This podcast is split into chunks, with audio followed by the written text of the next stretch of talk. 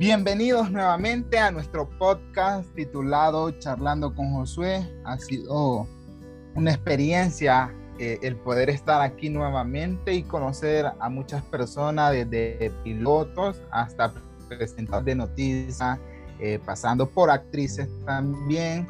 Pero hoy tenemos a una invitada que creo que vamos a aprender muchísimo. Ella, eh, periodista, toca el piano, me dijeron por ahí, escritora, eh, mamá, este, hija, hace de todo. Así que, y antes yo la veía en la televisión, antes, no, no antes, sino que ahora también la, la vemos en la televisión y así que la voy a recibir con un aplauso. Andrea Zambucetti, buenas ¿Cómo estás? noches, buenos días. Andrea. Buenas, buenas, lo que sea a la hora que escuches este podcast de Josué y muchas gracias por invitarme. Muy bien, ¿verdad? Eh, gracias por el tiempo y la oportunidad de poder compartir un poquito de tu historia de superación con, con las personas. Así que vamos a empezar este podcast preguntando quién es Andrea Zambucetti. Ay, no sé, ¿tú sabes? Creo que estoy de una persona que se está buscando desde que nació. Eh, eso es una de mis características número uno. No me puedo definir como algo. Eh, soy una exploradora, me encanta todo. Estudié música, estudié economía, que nadie sabe, pero sí estudié economía, estudié eh, psicología, estudié periodismo eh, y, vivo estudiando, hago hasta circo, ¿no? Me gusta hacer mucho circo también, que eso tampoco saben muchos. no sé, creo que, que, soy enamorada de todas las cosas que se estudian, todo lo que puedo ahora, estudiar y ahora voy a volver a estudiar de nuevo, porque acabo de terminar una cosa y voy a empezar a estudiar de nuevo. Siempre estoy estudiando. Así que si tú me preguntas por quién, quién soy, en realidad me defino como, sí, soy mamá para siempre y todos los demás son capítulos de mi vida. El periodismo es un capítulo muy hermoso que espero que dure un montón y y después cada uno fueron distintos capítulos. El de la música es un capítulo, que ahora lo combino con periodismo, escribir, me preguntaron si era escritora, si escribí bastante. Eh, fue un capítulo también. Son capítulos. La vida está llena de muchos capítulos, así la veo. Bien, ¿verdad? Gracias por las primicias que la gente no sabía, pero ahora cuando escuche el podcast sí lo va a saber. que ando colgada de, de, del trapecio. Muy bien, muy bien. Eh, Andrea Zambucetti, ¿de qué lugar de Argentina o en qué lugar de, Argentina nació? Eh, muy cerquita del obelisco, súper porteña en Buenos Aires. Eh, me crié ahí, me mudé en diferentes barrios. Uno de los que más me gustó vivir fue Boedo por el tango, porque hacían ensambles de tango. Ese fue mi barrio más divertido de todos los que viví.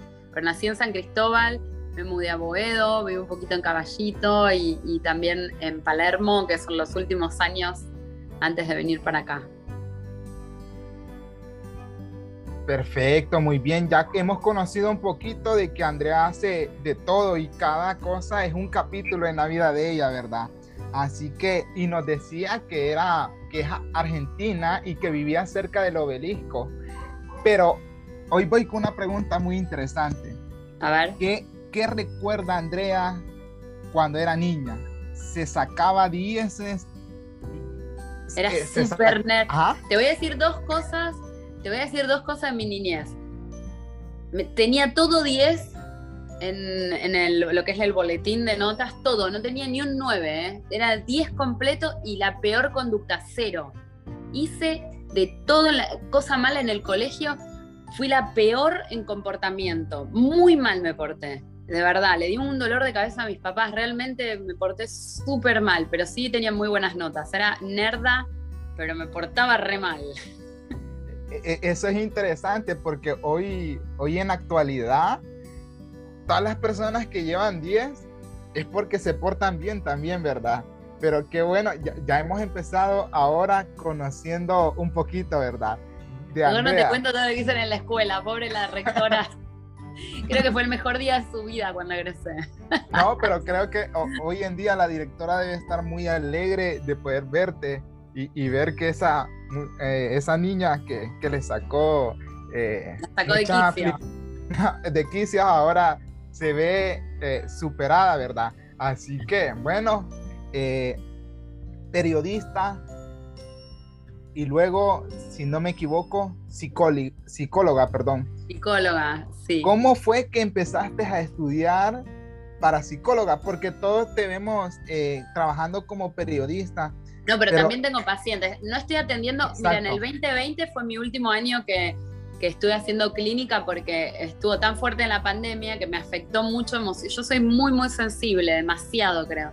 Y entonces el escuchar permanentemente a la gente durante la pandemia, todo ese sufrimiento me afectó. Y cuando empezó este año dije, me voy a tomar un respiro, pero ahora vuelvo a atender. En el 2022 vuelvo a hacer clínica. Siempre, siempre hice toda mi vida clínica y periodismo al mismo tiempo, que se parecen bastante, porque sobre las historias. Una es que te las cuenten y otra es contarlas, pero se parecen bastante. Tienen ahí algo, es un trabajo terapéutico, el, periodismo también si está bien hecho.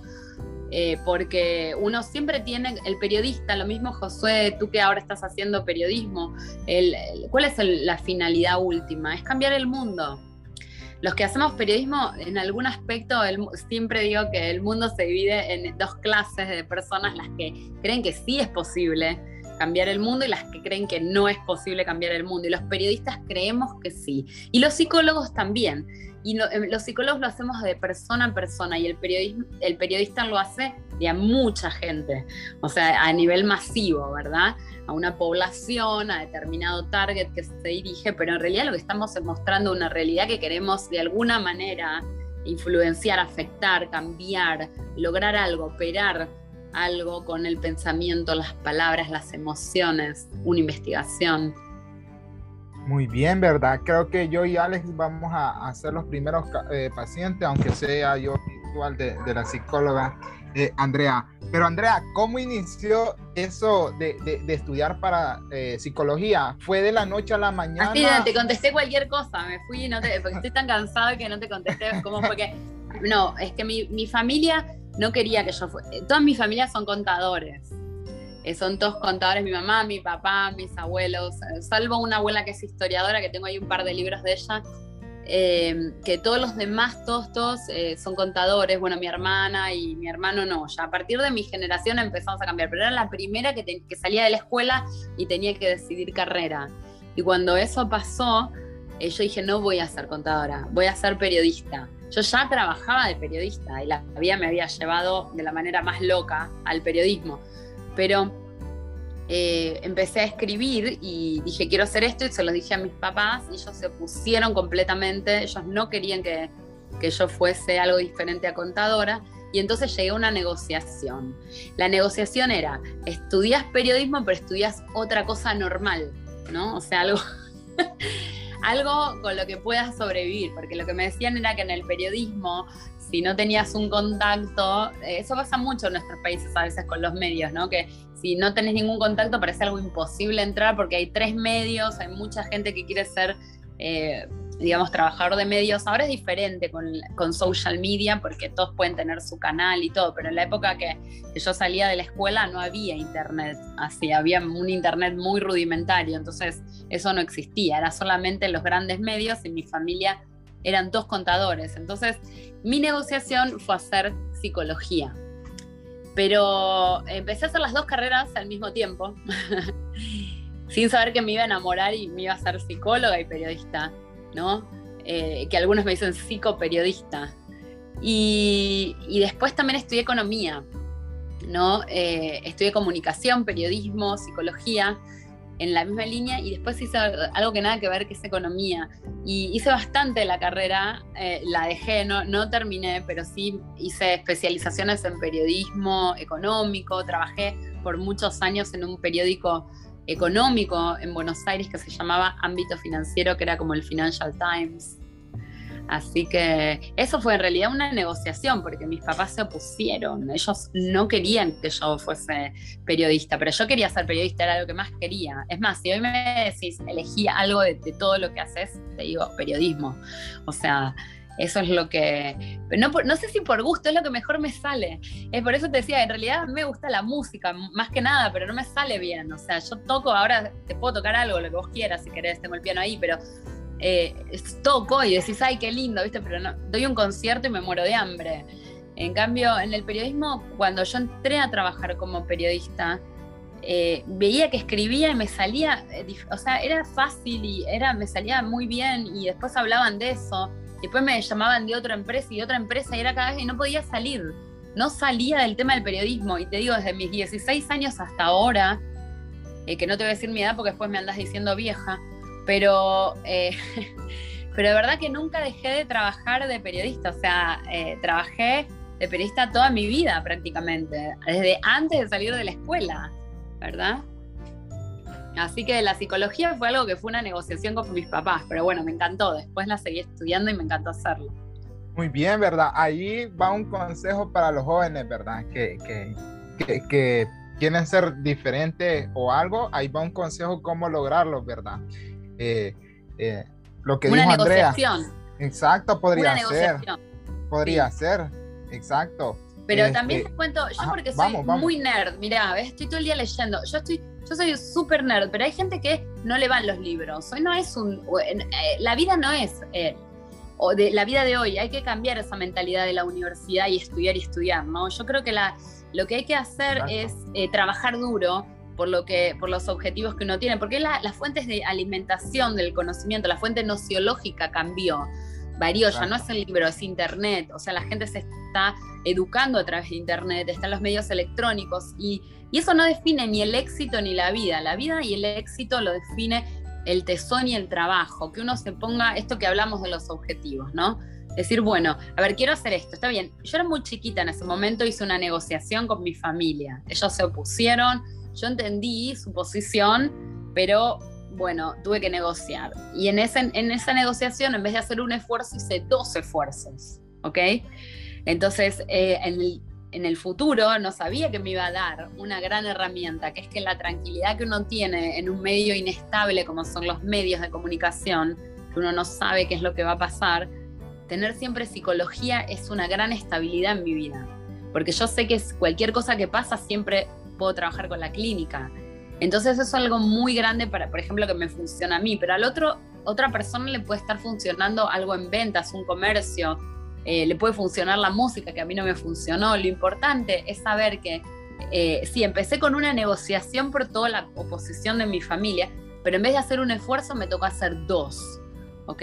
Entonces a veces eh, era, era un objetivo posible, pero también era un poco a largo plazo, porque no era algo que iba a lograr en un año era una carrera completa. Es más, eran dos carreras completas y las asumí así enteritas. Y eso no fue lo más difícil que hice, la verdad. Muy bien, muy bien. Felicidades, felicidades a esta joven que, ha logrado eh, superarse y, darnos eh, eh, eso, ¿verdad? Esos consejos, dos carreras completitas no son fáciles, no son fáciles, quieren mucho hora de, de, velo, mucho estudio y lo lograste. Así que... Un día me quedé dormida en un examen igual, ¿eh? Y el profesor creía que yo me estaba drogando y él no entendía porque en una semana se me juntaron exámenes de economía, de psicología y de periodismo y en el último examen, que era en la Facultad de Psicología, me quedé dormida lo, completé y hasta lo aprobé con muy buena nota, pero me quedé dormida y me sacó con, hasta con la baba el, examen el profesor. Y me dijo, nunca me pasó en toda mi vida que un alumno en un final se me quedara dormido. Y yo le dije, no, estoy estudiando varias carreras. El tipo no me entendió. Y trabajaba también, ¿eh? porque ahí trabajaba escribiendo en un diario. Y entonces eh, venía caminando con el profesor y me caí dos, dos pisos por la escalera hasta abajo me desplomé eh, del sueño que tenía y entonces, eh, nada, el, pobre profesor creía que yo andaba en drogas o algo, pero no, en realidad era un exceso de estudio. Eso tampoco, no sé si estuvo bien excederme en estudiar, pero, pero sí hice ese esfuerzo porque no tenía otra, porque mi familia no me iba a apoyar haciendo solo periodismo. O sea, ellos creían que era un error total, que yo tenía que hacer aparte contabilidad, ¿no? Que era el futuro que ellos veían en mí. Muy bien, ¿verdad? Muchas gracias por compartir eso. Hoy el, la persona que está en, grabando eh, este podcast me mandó un par de preguntas que, que, la vamos a, a, transmitir para las personas que nos están escuchando. Y es que dice, Andrea, ¿cuál es tu pasión? ¿Qué te llena y qué motiva tu vida? Se pasó, dijo que eran una y, dijo tres. Contar historias. Eh, contar historias es lo que me motiva la vida. Yo me levanto, yo veo todas historias. O sea, yo salí recién a. Yo salí a, pasear a mi perra, ¿no? Y entonces vi un señor, ¿no? Mi mente cómo funciona. O sea, eh, yo veo todo en historias y vi un señor y intercambié dos palabras con él y era un señor que tenía 88 años. Y, y entonces estábamos hablando del tema del retiro y le pregunté si él creía que tenía que si él creía, a ver si se conectó, si él creía que tenía que eh, trabajar, yo le dije, ¿hay que retirarse o hay que trabajar toda la vida? Y entonces él me dijo, trabajar toda la vida, ¿verdad? Y, y, entonces yo pensé en toda esa gente que piensa en el retiro de joven. Y entonces dije, uy, qué buena historia, ¿no?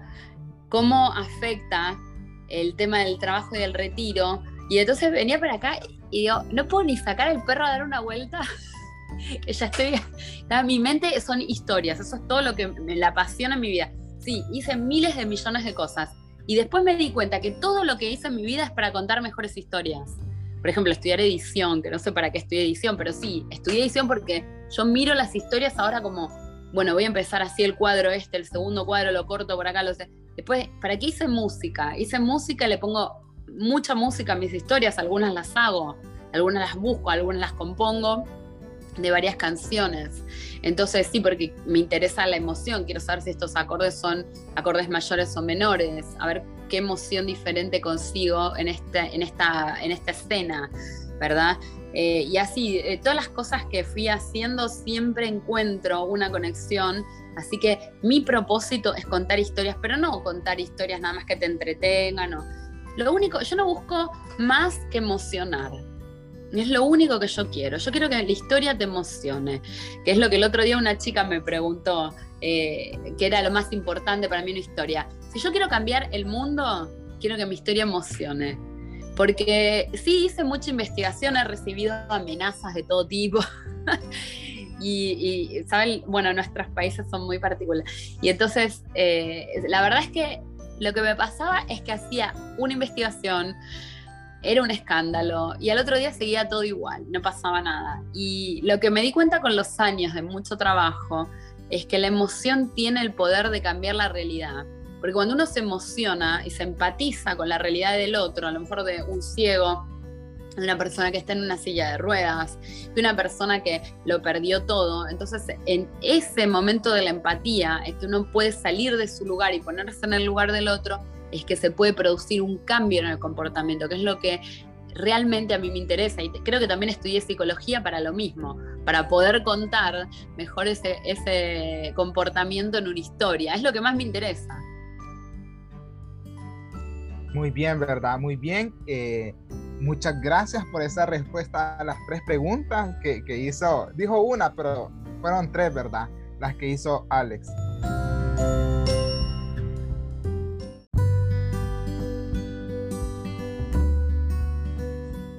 Seguimos en, esta, en este podcast con Andrea Zambucetti y estamos conociendo un poquito sobre ella, ¿verdad? Y estamos hablando aquí detrás con Alex de que cada dice que eh, piensa seguir estudiando y eso es muy bueno. Siempre, siempre uno nunca deja de aprender en, en, esta vida. Así que muchas gracias Andrea por el privilegio que nos has permitido estar eh, en tu casa virtualmente, ¿verdad? Así que ¿Cuál ha, sido la, ¿Cuál ha sido la experiencia que ha marcado tu vida? Eh, a ver, eh, la inmigración y el divorcio. Eso fue, eh, creo que algo muy, muy difícil para mí, era algo que no me imaginaba, porque toda esta parte que hasta que te conté estaba protegida en las cuatro paredes que conocía de mi país, ¿verdad? Pero cuando emigro, emigré eh, por, porque hice una historia en Cuba con la disidencia, entonces me invitaron a Miami Eh, eso era una invitación corta que terminó extendiéndose hasta muchos años después. Y, bueno, me pasaron cosas de la vida normales, que bueno, era inmigrante, no conocía nada, tenía toda mi familia en otro país, no tenía los papeles todavía y entonces eh, me enamoré, me casé, tuve una hija y, embarazada y, apenas naciendo me divorcio. Y, entonces eh, fue muy, muy difícil, fue, me, dio una super crisis porque tenía que trabajar, mantener todo, o sea, tener a mi hija, fue muy, muy compleja para mí esa situación y estar sola completamente. Entonces de repente tenía que irme a Venezuela y tenía un bebé, ¿verdad? Y eh, eh, mi trabajo era ser corresponsal. Y entonces también tenía que estar acá porque mi hija había nacido en Estados Unidos y no me podía ir a Argentina de nuevo. Y entonces empecé a entrar en esto que muchas mujeres entran eh, que es una crisis de trabajo, de documentos y de familia, o sea, al mismo tiempo. Eh, creo que eso, no sé por qué tantas mujeres, también hombres en algún otro nivel, pero no sé por qué hay tanta gente padeciendo de lo mismo. Y que vos decís, bueno, lo que trabajo se me va en la niñera. ¿Para qué trabajo? O sea, no me alcanza para más nada que para cuidar el, por las horas que no le puedo dar a mi hija, pero si no trabajo no puedo pagar nada. Entonces, eh, también necesito trabajar porque si no me quedo, o sea, sin la oportunidad de tener papeles el día de mañana. Entonces me entré en, eh, en una angustia muy, muy fuerte. Mm, primero me fui a Argentina, después volví.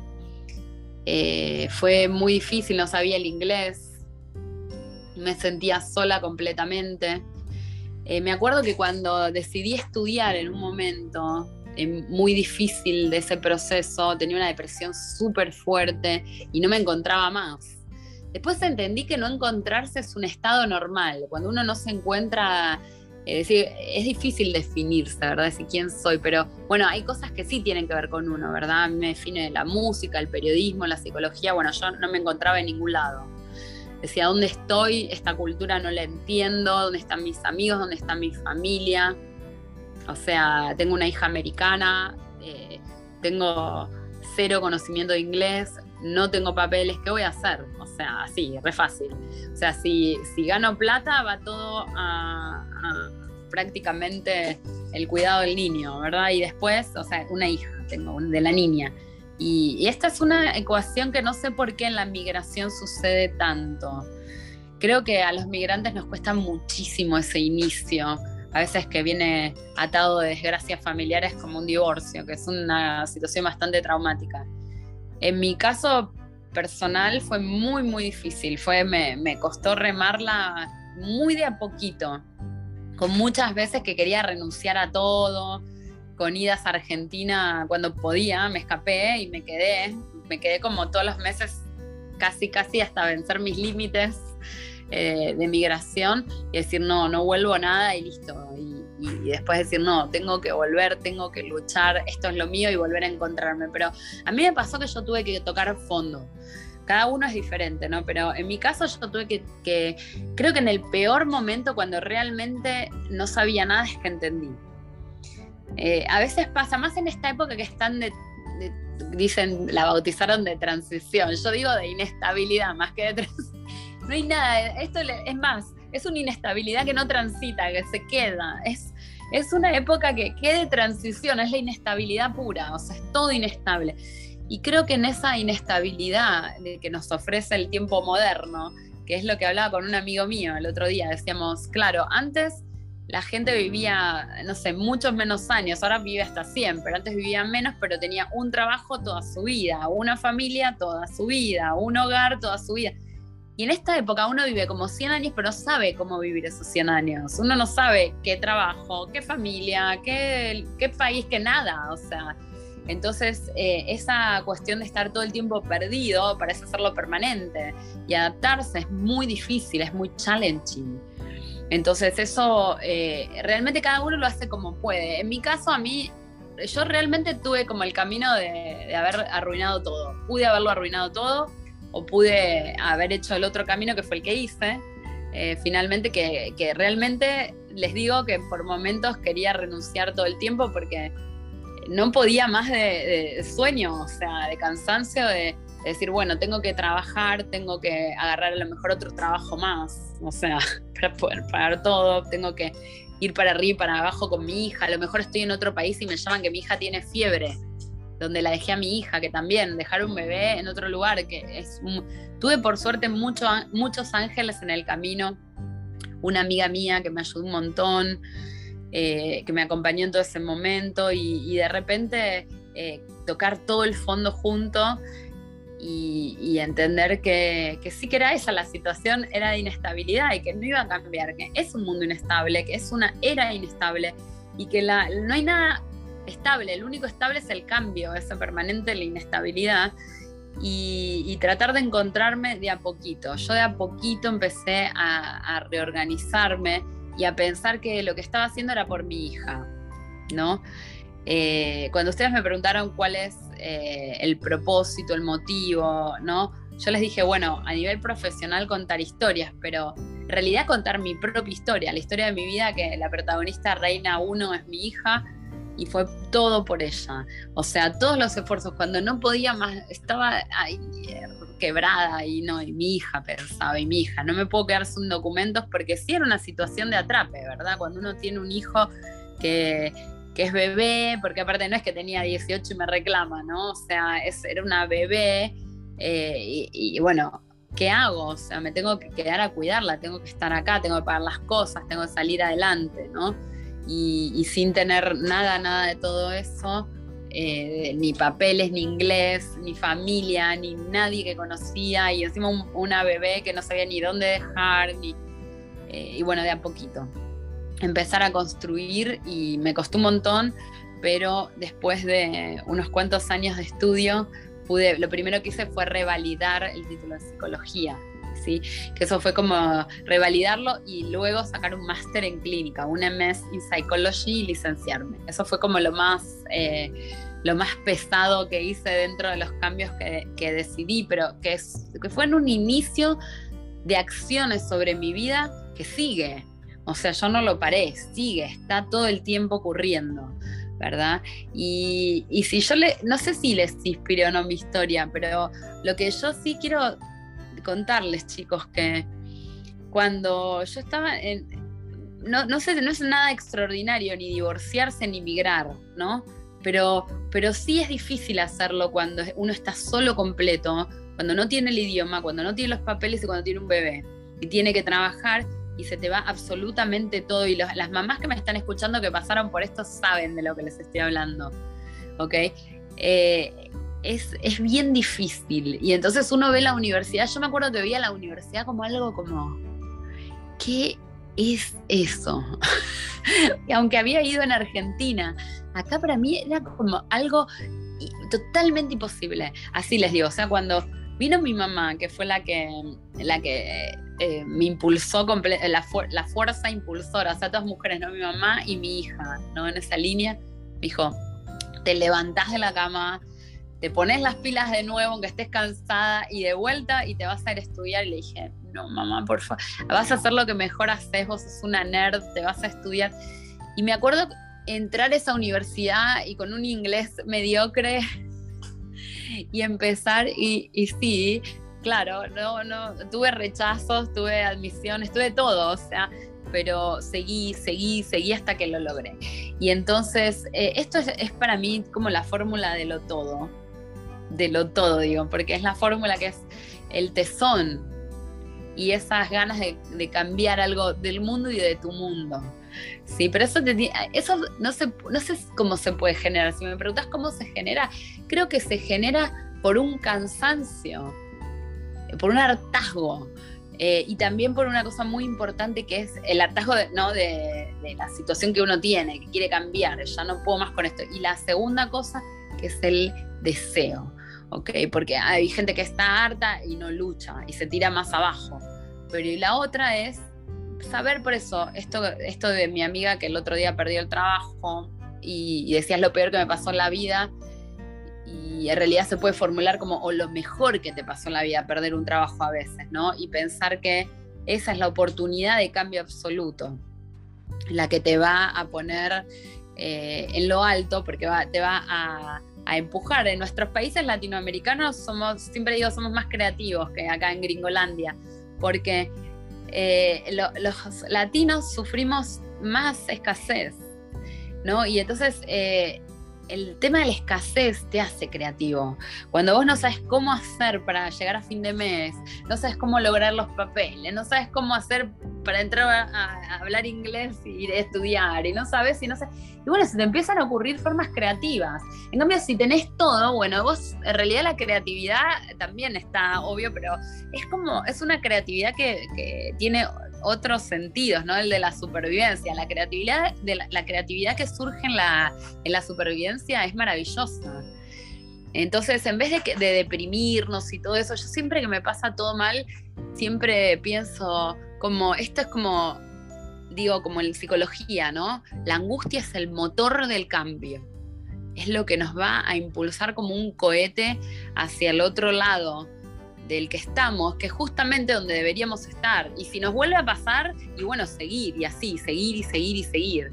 Pero lo importante es, que, eso que a veces evaluamos como negativo, un divorcio, eh, una pérdida de trabajo, la pérdida de la situación que uno tiene, no menos el duelo de, las personas queridas, que eso sí para mí es un, eso no le llamo angustia, no le llamo tristeza, porque es algo que uno no puede cambiar. Todo el resto lo puedes cambiar, te puedes enamorar de nuevo, casar de nuevo, tener más hijos.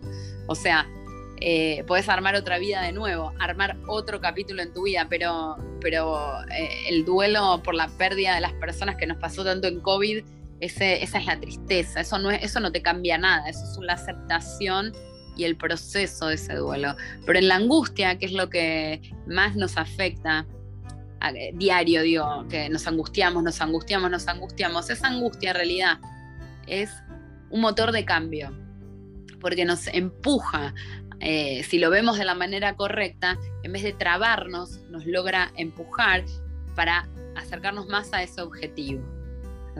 No sé si les sirvió. Muy bien, no. Qué tremenda historia. No solo la historia eh, personalmente, sino los consejos que diste al final, al, final, porque eran lo que yo iba a preguntar, eh, como tres preguntas sobre eso, y, fue de una, de una sola vez que, que, lo respondiste, y me he quedado, o sea, impactado porque es lo que las personas viven cuando emigran, cuando eh, pierden un trabajo, cuando pierden un familiar, lo describiste completamente con esto del COVID también. Entonces es como la vida diaria, lo que acabas de describir, ¿verdad?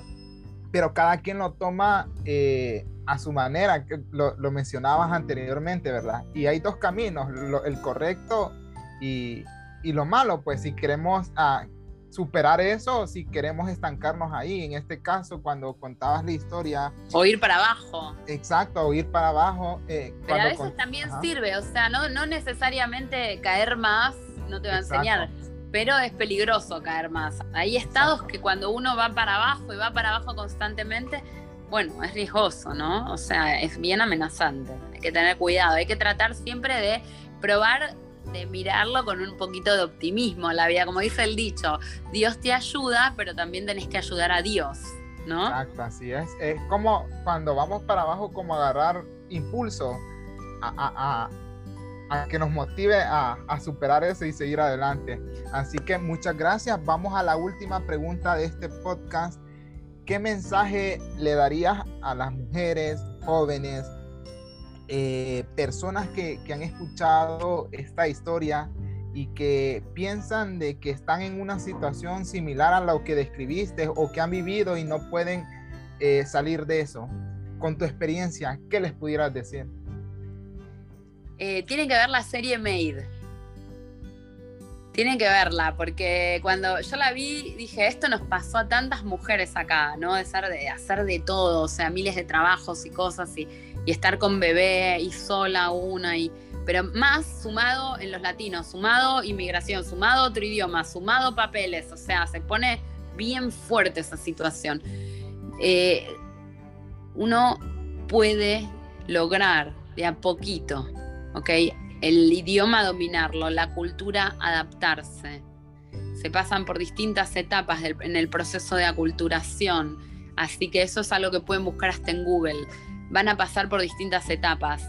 Y, lo bueno es que sí se puede al final, después eh, de, que uno ve para atrás el recorrido. Durante el recorrido es horrible, es horrible porque uno cree que, no, que siempre, aparte siempre pasan cosas y es como que, eh, que siempre pasa algo que es peor y lo peor viene algo peor todavía. Entonces uno dice cuál es el límite de lo peor, pero todo eso te, te pone en un, eh, en un nivel de aprendizaje muy fuerte, en el cual también tenés como más sabiduría, porque después cuando a mí ahora me pasan un montón de cosas y las tomo con otra filosofía, no las tomo como las tomaba antes, que las tomo muy diferentes, Ese, eso es algo que es el premio después de tanto, después de tanto que uno se esfuerza, empieza a verse a uno mismo para atrás, cómo le costaba y hasta uno se pudiera dar consejos, de decir, ay, qué lástima que no, tomaste todos estos atajos, ¿no?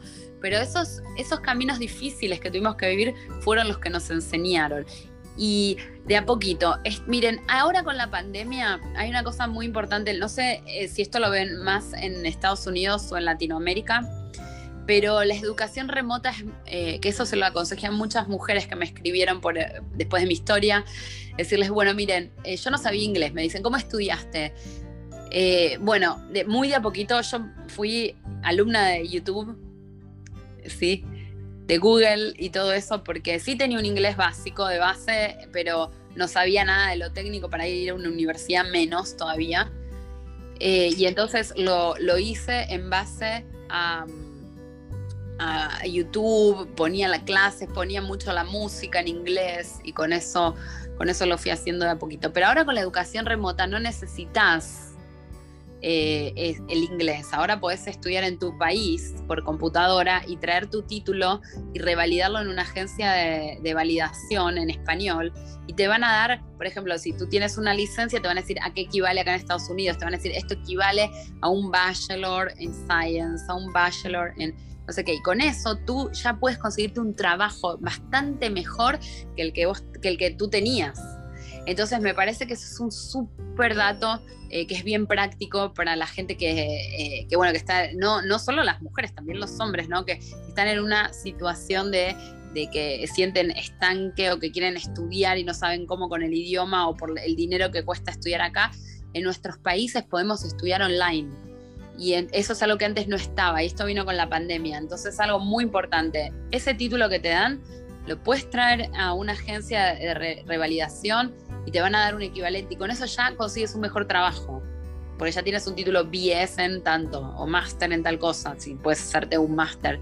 Y eso está buenísimo. Entonces es, es un empezar haciéndole trampa al lenguaje porque al final hay un montón de latinos acá y, necesitan el español un montón, es la verdad, ¿ok? Así que no necesariamente estudiar tiene que ser sí o sí en inglés, pueden estudiar también en español en su idioma.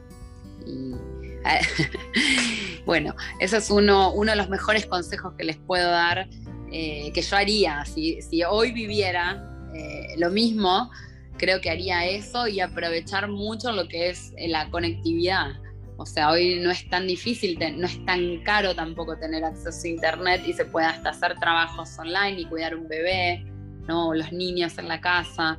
Eso es algo muy grande. O sea, a mí cuando me pasó todo esto no, eh, no existía ninguna de estas herramientas. Entonces sí, eh, hoy con la pandemia las tenemos y, y aprovechenlas. Muy bien, ¿verdad? Excelente. Muchísimas gracias eh, hubiéramos extendido mucho más, pero el tiempo, ¿verdad? El tiempo es Me tengo que ir a escribir un guion porque mi jefe me va a matar. Exacto, entonces, así que muchas gracias a cada uno de ustedes que escucharon este podcast. Eh, pueden seguir a Andrea Zambucetti y le vamos a dejar el, el, link de su perfil para que puedan ver cada uno de sus trabajos y todo lo que hace. Así que nos vemos en otra edición de Charlando con Josué. Muchas gracias, Andrea. Ay, gracias a todos los que estuvieron escuchándome y ojalá que algo de lo que dije les haya servido. Un abrazo grande y mucho éxito a todos. Gracias a vos, Josué, Alex, y, enseguida nos estamos viendo. Hasta la próxima. No hay dos sin tres. Bye.